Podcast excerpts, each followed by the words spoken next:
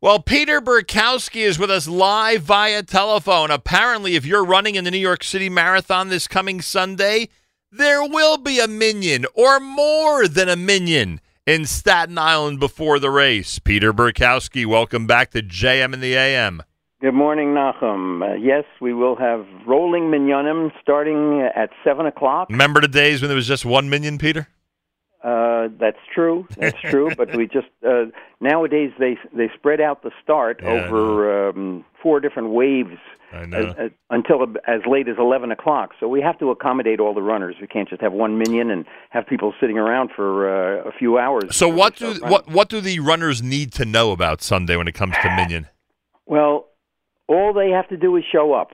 Um, we're clearly marked on all the site maps at Fort Wadsworth. We're about 50 yards inside the post. And it says minyan. Um, uh, I'm sorry. it says minyan. People could find it. Oh yes, we have our own tent. We're on the we're we're on the map. It's a minyan for marathoners. It's very easy to find us. Uh, they can bring their own fill-in, uh, and we'll check them and take them in uh, to Manhattan. Uh, or we're encouraging people to use our fill-in this year. Uh, it's becoming increasingly challenging to transport the fill-in into New York. We will still do it, and the pickup point is at the Spanish and Portuguese synagogue, which is literally a stone's throw from the finish line. Right. It's right But there. there are additional challenges this year. Uh, number one, the heightened security because of the tragic incident uh, earlier this week.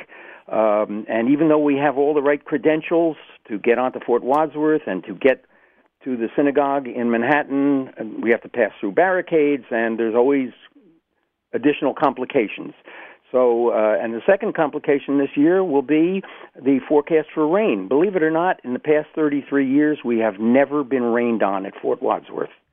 It's supposed to rain um, Sunday. We have ne- it's they're forecasting rain, scattered showers for uh, Sunday and Monday. We're not sure if uh, I mean the runners really don't mind if they run in a little bit of rain, but we're concerned about you know people putting on fill-in. We have our own tent, so that's not a problem, um, and we will securely check any fill-in that people want to leave with us and and uh, transport it into Manhattan. But it's just an additional challenge for us, and uh, so we have to be prepared for all these things. So our day starts at like 3:30 in the morning, and won't end until the last straggler comes by um, to pick up his fill-in, which could be as late as 6 or 7 p.m. Oh, you're right. It is supposed to rain. All right. Any information you need, it's really simple, everybody.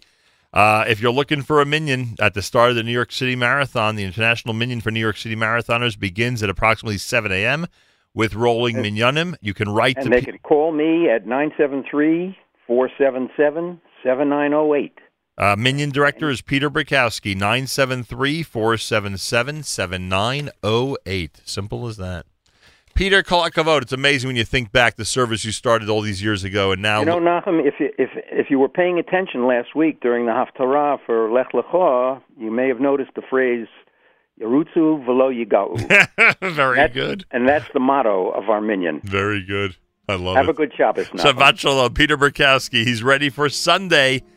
Another international minyan schedule for all the New York City Marathon runners.